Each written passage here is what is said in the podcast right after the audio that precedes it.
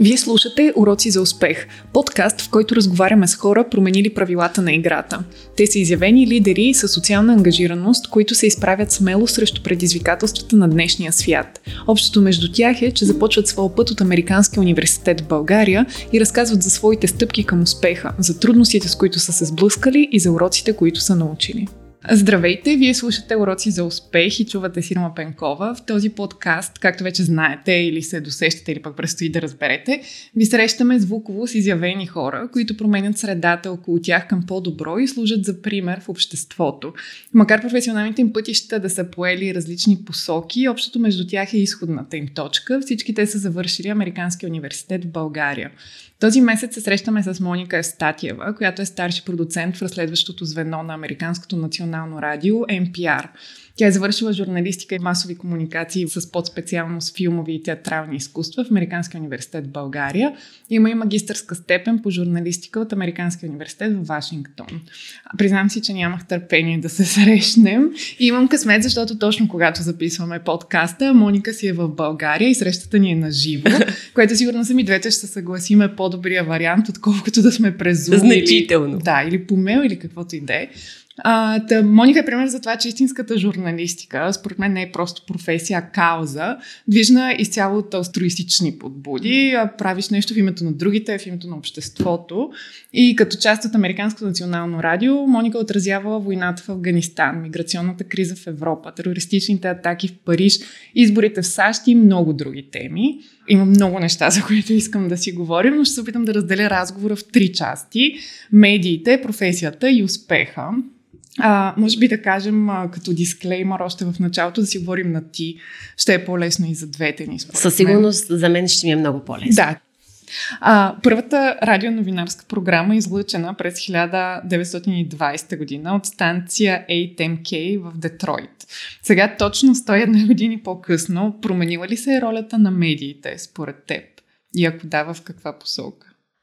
А, да, много се е променила. Всъщност, всъщност е едно като може би повече като нагоре-надолу, нагоре-надолу. Защото не съм убедена, че имало чак толкова качествена медия преди 100 години.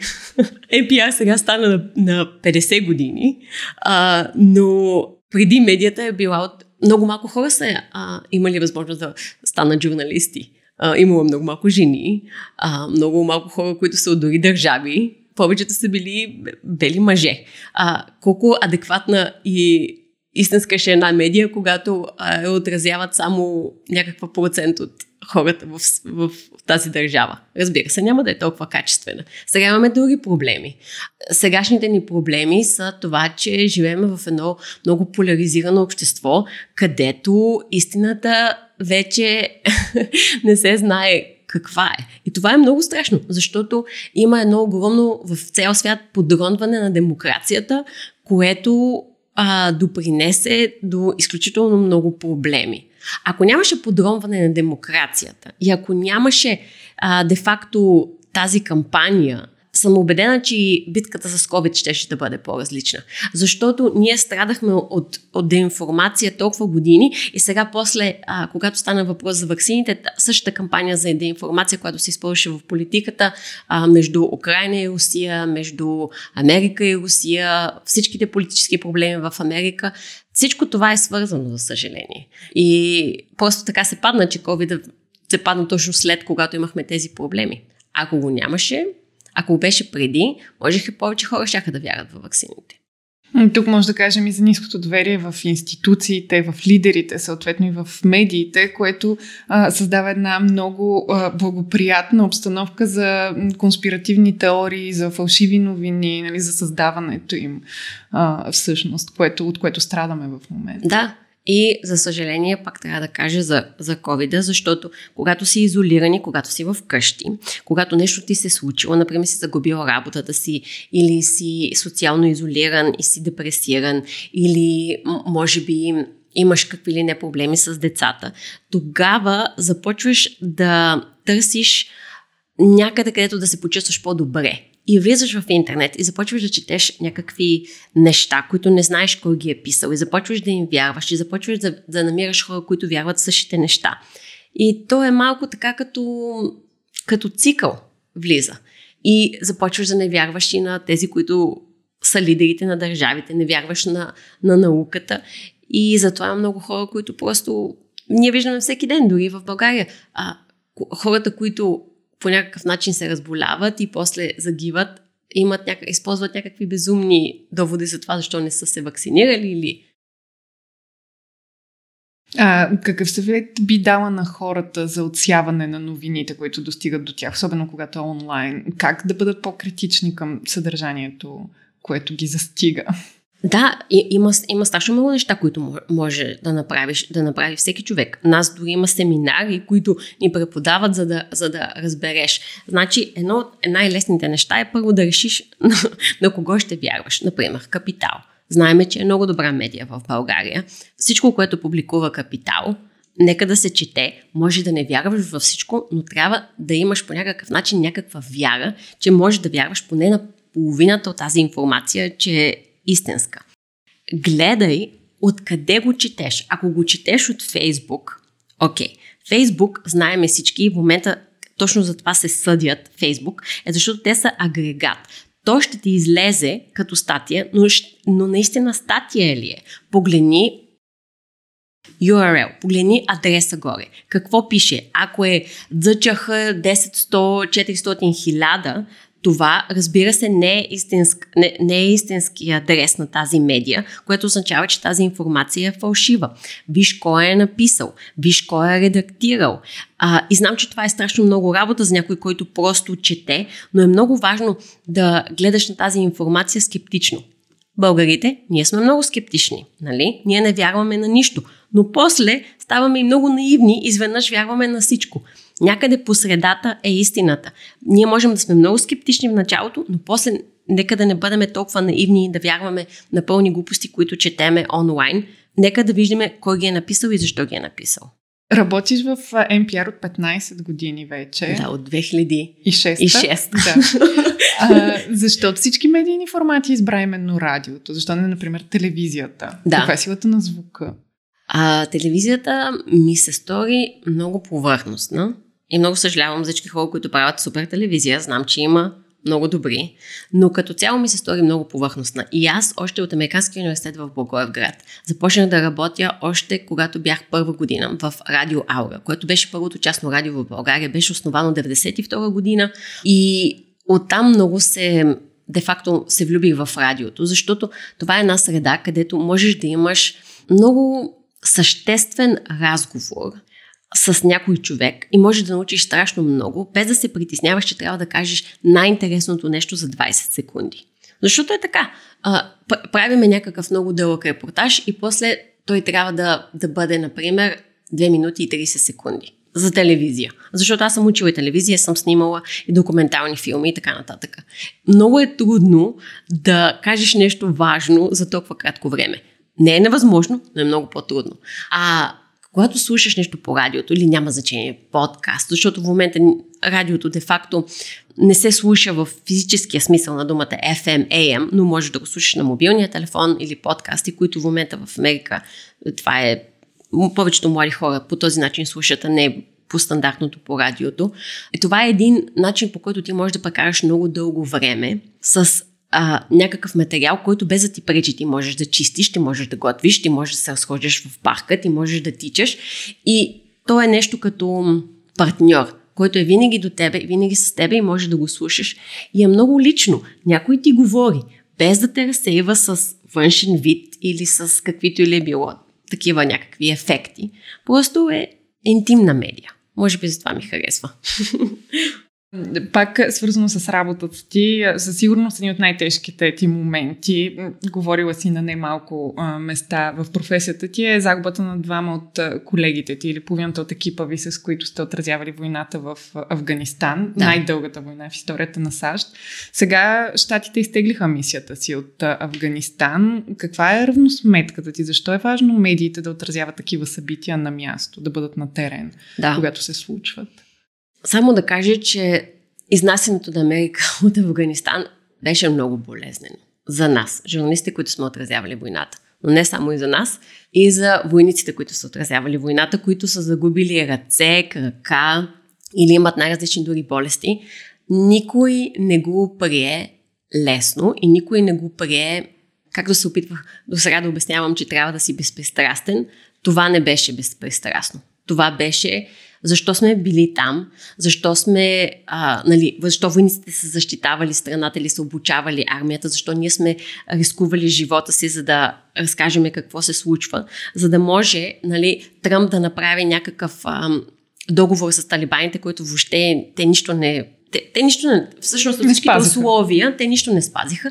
После а, Байден просто прецени в този момент, че повече не му се харчат пари за тази война и, и използва а, това, че хората в Америка не бяха следяли войната от много години. Каза, че не искат да загиват никакви нови а, млади нали, мъже и жени американци, което въобще дори не беше случая, защото до тогава последните 5-6 години загиваха само афганистанските войници. Американците просто бяха там да тренират и да наблюдават.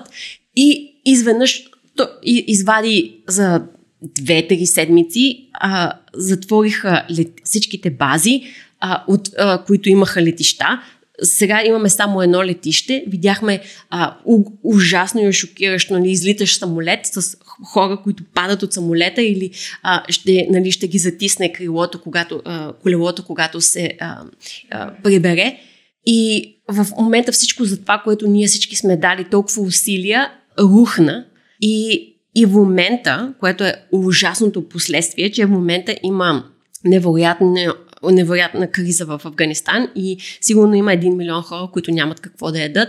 И е просто ужас. И цялата държава се разруши. И всичките а, жени, които ходиха в университети и мъчета, които учиха, сега имат феноменални проблеми и талибаните дори нямат какво да ядат.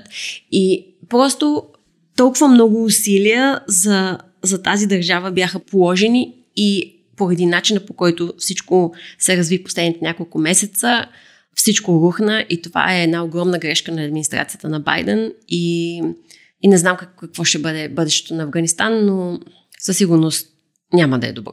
Затова на мене ми е много тъжно, защото ние загубихме колеги. Аз се грижа в момента за неговото семейство и за неговите деца. Грижа се и за хората, които сме работили а, с тях в Афганистан. Някои от тях успяхме на единични начала да дойдат при нас в Штатите и сега те започват от нулата и всеки иска всъщност да си бъде в Афганистан и да, и да строи тази държава, да бъде една по-добра държава. Имаме цяла генерация млади хора, които сега са на 20 години, които единствената Афганистан, която са знаели е тази след талибаните, когато е имало някаква, някакви начинания да бъде по-демократична. И затова всички са депресирани. Журналистите, които са отразявали, войниците, които са били там, младите хора в Афганистан.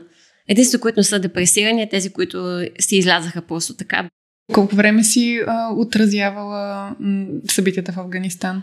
В самата държава бяхме 7 седмици, но после през годините съм отразявала много често. А, и някои от моите колеги се връщаха, но започна да става все по- и по-трудно да можеш да бъдеш там, защото американците аз, например, когато бях там, аз не бях с американците, аз бях с афганистанската армия. И това беше много важно, защото ние искахме да видим те как са обучавани и могат ли да се справят сами и така нататък.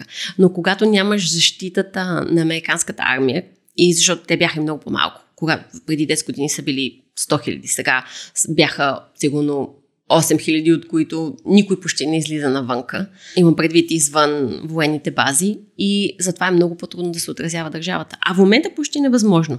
Макар, че а, в момента в NPR пращат някои хора, за да видят дали можем отново да започнем да отразяваме на, на место, защото ние загубихме всичко, цялата инфраструктура. Къде спиш, къде ядеш, кой ти помага, кои са ти фиксарите и сега трябва всичко от начало, от нулата.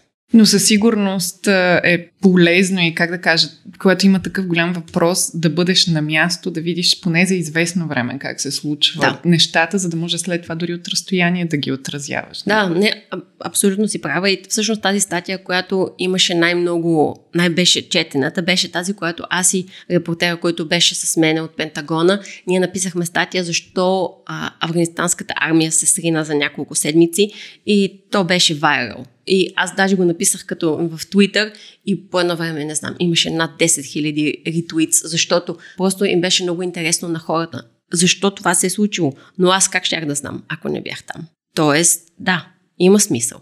Има смисъл да отразяваш, въпреки че е много опасно и въпреки че ние платихме най-високата цена.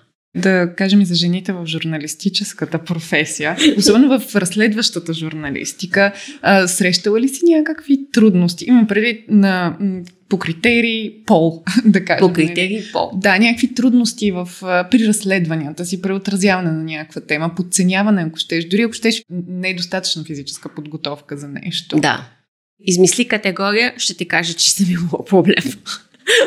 всяка една, във всяка една категория съм имала проблем, но, например, окей, физически тренирах три месеца преди да отида в Афганистан, за да мога да го носят нали, жилетката, която е изключително тежка, защото разбира се, че не съм толкова силна, колкото един мъж, но не мога да клопна и да, да припадна или да ми стане лошо в хеликоптера и някой войник да ме носи. Да, защото това е безумно непрофесионално. Каквото имаш някакъв недостиг, докъдето можеш, се подготвяш. Другото е, че просто осъзнаваш, че има дискриминация и се опитваш да направиш всичко възможно да се бориш с нея. Но не да си представяш, че тя не съществува. Има дискриминация. Жените получават по-малко от мъжете. Може би в България в много ситуации жените са добре. Но в Америка не е така. В Германия не е така. Та и за журналистическата професия говорим също. Да, разбира се. Ние дори въпроса, който ми зададе за преди 100, 100 години, каква е разликата? Да, когато една медия е доминирана от мъже и няма достатъчно жени, репортажите не са същите. Сега, аз съм а, в една организация, където, а, когато е през 70-80-те години, жените, когато наистина много са се борили за права, са достигнали до едно ниво, където са окей. Okay. Тъй, че благодаря много.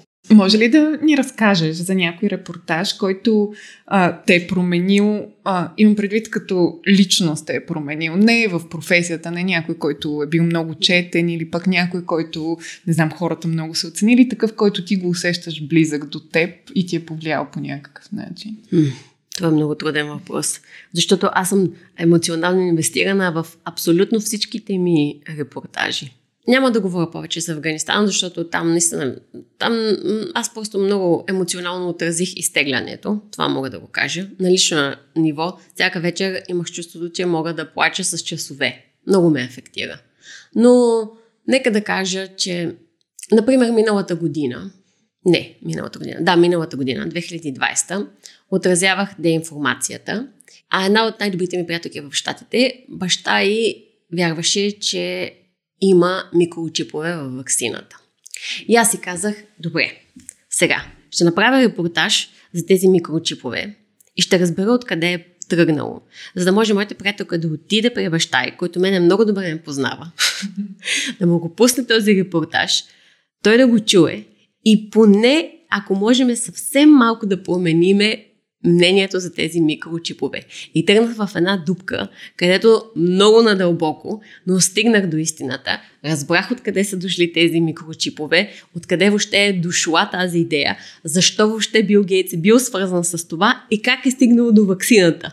И го направих този репортаж и беше един от най-слушаните 2020 година и го пуснахме на бащата на моята приятелка и въпреки всичко той повярва, но не много, недостатъчно но поне имам чувство, че съм сложила едно семенце в главата му, където някой ден ще израсне, но поне се опитах по някакъв начин да допринеса до разнищването на тази а, конспирация. Някой път теориите на конспирациите не можем да им хванеш началото. Между другото, във Фейсбук а, направих анализ.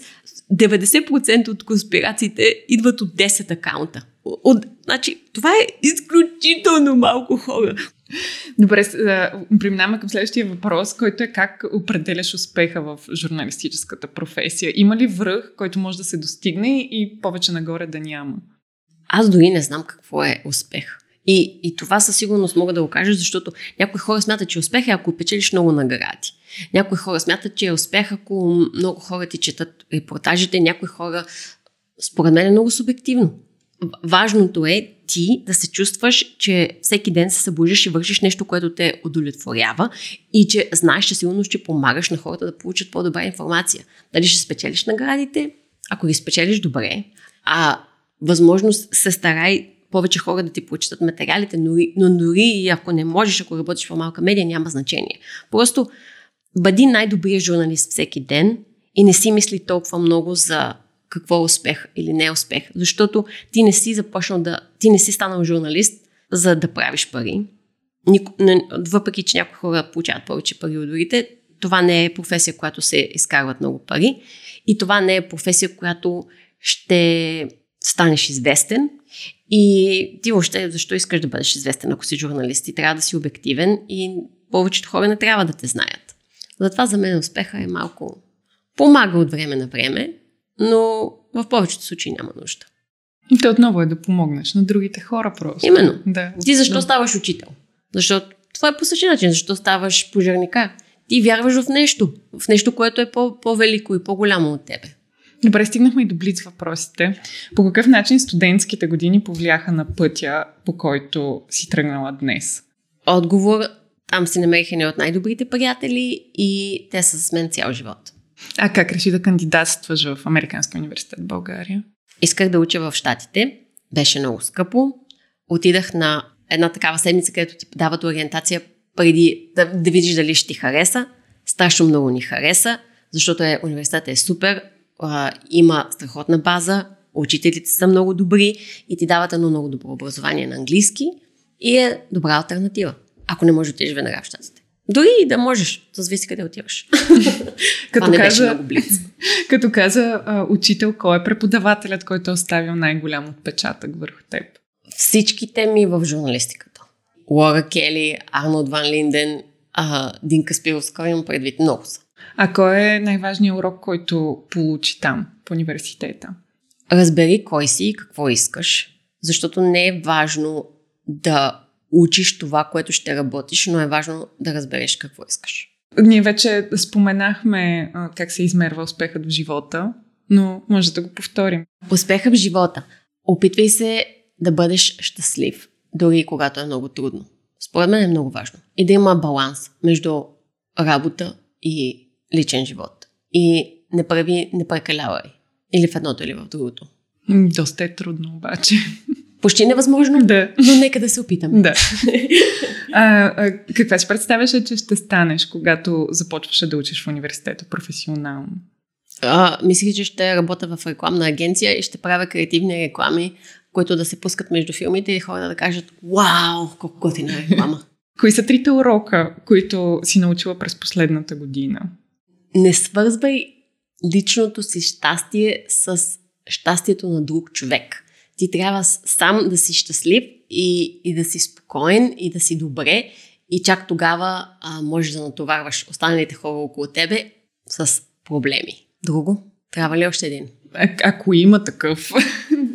Няма нищо задължително, нали? А, когато се чувстваш, че нещата са, са ти прекалено, е абсолютно окей да, си, да спреш и да си починеш за малко.